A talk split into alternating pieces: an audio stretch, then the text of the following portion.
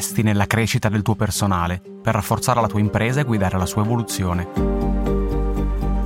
Scegli Docebo, la piattaforma per la formazione aziendale più potente al mondo. Scoprila su docebo.com.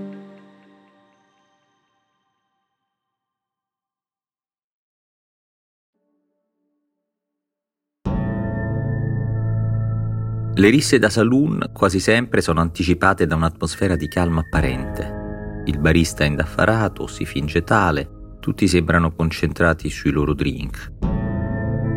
Il pianista, defilato, suona la solita musica. Solo un occhio esperto riesce a intuire la tensione trattenuta dai volti impassibili. Riesce a scorgere i movimenti furtivi delle mani che sfiorano le rivoltelle infilate nelle fondine riesce a individuare le diverse fazioni a cui appartengono quegli uomini con le espressioni tutte uguali. Poi scoppia il finimondo. È una questione di un attimo, un terremoto improvviso, ma che in realtà è stato preparato da una serie di movimenti lenti, invisibili, inesorabili.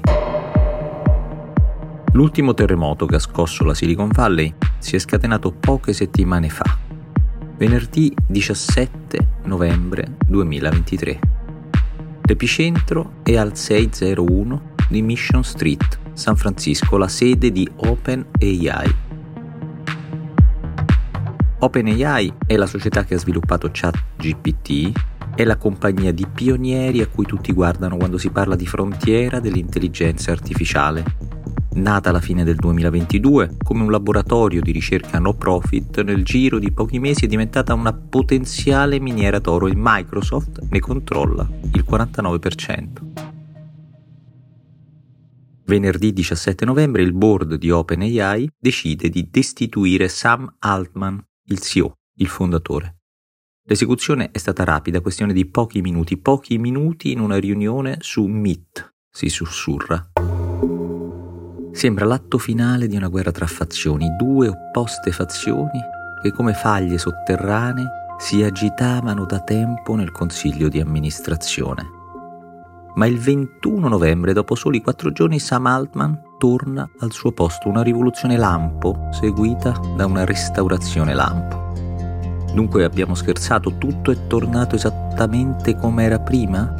No, non proprio, non bisogna farsi abbagliare dallo scintillio della corona ritornata sulla testa del re. Bisogna guardare negli scranni appena sotto, nel nuovo board di OpenAI mancano due volti e ce ne è uno nuovo, un volto noto, un volto da fine Novecento che spicca lì in mezzo come quello di un intruso.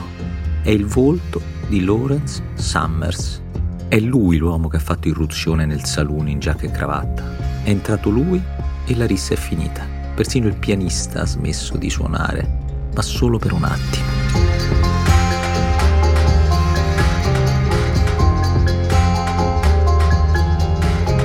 Sono Guido Brera e questo è Black Box, la scatola nera della finanza, un podcast prodotto da Cora Media e sponsorizzato da Docebo.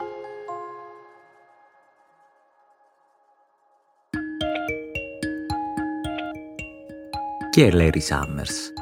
E perché è finito tra i giovani avventurieri del board di OpenAI? Per prima cosa diamo un'occhiata a una mappa. Dalla sede di OpenAI a San Francisco fino alla città di New Haven, nel Connecticut, ci sono quasi 3.000 miglia, coast to coast, dal Pacifico all'Atlantico. New Haven è la città di Lawrence Harry Summers, detto Larry, che qui nasce il 30 novembre 1954. Il suo compleanno coincide con quello di ChatGPT, la cui prima versione viene rilasciata il 30 novembre 2022. Se si guarda in controluce il curriculum di Summers si può leggere la storia degli ultimi decenni degli Stati Uniti d'America e quindi del mondo, perlomeno quello occidentale. Figlio di due economisti, nipote di due premi Nobel per l'economia, studia all'MIT di Boston e poi consegue il dottorato ad Harvard, dove inizia una brillante carriera da ricercatore. Nel 1991 abbandona quei gloriosi edifici color mattone per occupare il suo nuovo ufficio a Washington alla Banca Mondiale di cui è appena stato nominato Chief Economist. È caduto il muro di Berlino, l'Unione Sovietica si sta sfaldando e con essa l'equilibrio mondiale basato sui due poli. Dal suo ufficio, Larry spinge i paesi debitori del terzo mondo a conformarsi alle politiche di austerity. Del resto, l'onorabilità dei debiti è un principio semplicemente inviolabile. Due anni dopo, nel 1993, Bill Clinton diventa presidente degli Stati Uniti, un democratico alla Casa Bianca, dopo tre mandati repubblicani.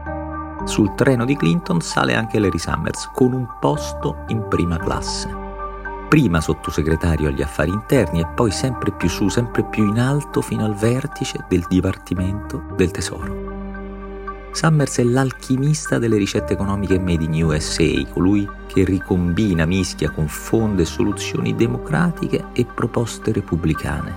È pragmatico, abilissimo nell'adattarsi plasticamente al contesto e a precorrere i tempi incarna perfettamente gli ideali del cosiddetto estremismo centrista. Dopo l'esperienza con Clinton, Summers diventerà rettore di Harvard, consulente del potente fondo di venture capital Andreessen Horowitz, socio di un hedge fund e riuscirà a ritagliarsi un ruolo di rilievo anche nell'amministrazione Obama.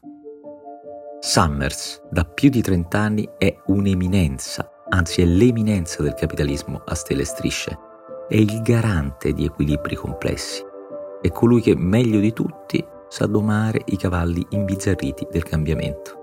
C'è la mano di Summers dietro l'abrogazione del Glass-Steagall Act, il provvedimento del 1933 con cui veniva istituita la separazione tra banche commerciali e banche di investimento per evitare che si ripetesse un altro giovedì nero come quello del 1929.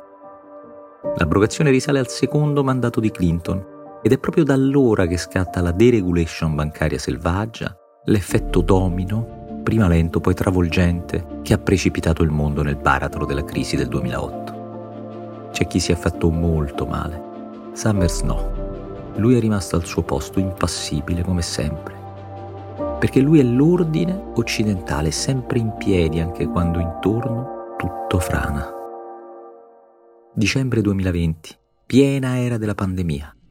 Ecco di nuovo quel nome, Larry Summers, questa volta su un paper di una cinquantina di pagine firmato insieme a Jason Furman.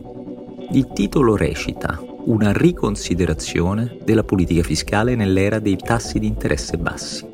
Sotto quel titolo, all'apparenza innocuo, si nasconde una carica esplosiva perché Summers è tornato a tracciare un confine netto tra il prima e il dopo pagina dopo pagina, riga dopo riga, vengono disintegrati i dogmi della politica economica e fiscale degli ultimi decenni, quella politica che lo stesso Summers aveva contribuito a costruire. Il cuore dell'attacco è il rapporto tra debito e prodotto interno lordo.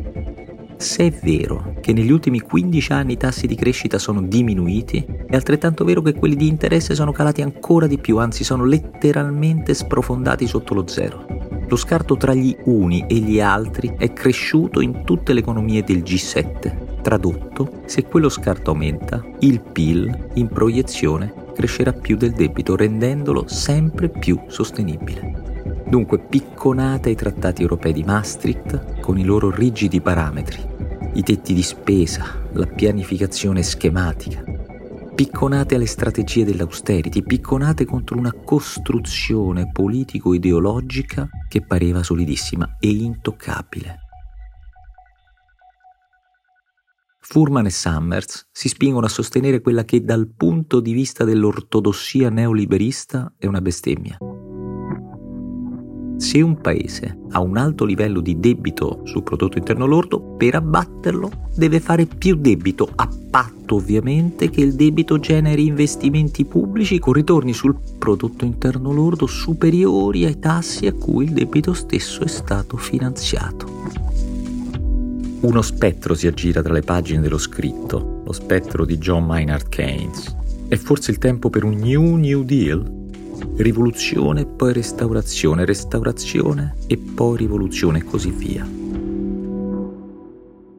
Torniamo al saloon, torniamo alla sede di OpenAI. Da tempo nel board della società si fronteggiavano due opposte fazioni. Da una parte quella dei tecno-entusiasti convinti che l'innovazione tecnologica debba essere lasciata libera di crescere e correre senza alcun freno. Dall'altro quella dei tecnocritici, gli scettici, i prudenti, quelli preoccupati dal cosiddetto rischio esistenziale che, con un'intelligenza artificiale fuori controllo, corrono la società e l'umanità stessa. È una contrapposizione che si interseca a un'altra contrapposizione, quella tra le anime no profit e le anime profit di OpenAI. E il terremoto era inevitabile e si è scatenato. Sam Altman è stato estromesso. Ha trovato rifugio in casa Microsoft, l'azionista di riferimento della sua vecchia creatura. Poi quattro giorni dopo è tornato al suo posto, più saldo di prima.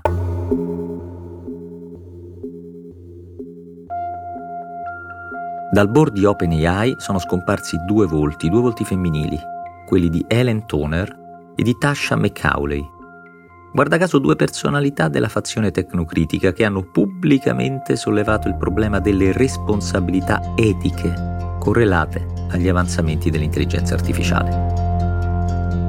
La bilancia del nuovo board a questo punto pende decisamente dalla parte dei tecno-entusiasti, forse troppo decisamente.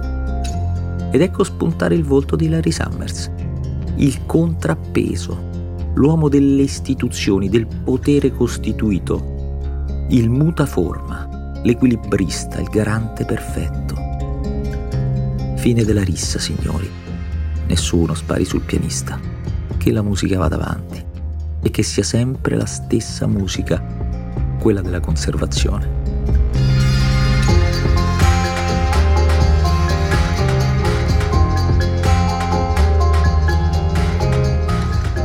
Black Box è un podcast di Cora News, prodotto da Cora Media e sponsorizzato da Docebo. Scritto da Guido Brera con i Diavoli, la cura editoriale di Francesca Milano, la sigla e il sound design sono di Luca Micheli, la post-produzione e il montaggio sono di Luca Micheli e Emanuele Moscatelli. Il producer è Alex Peverengo.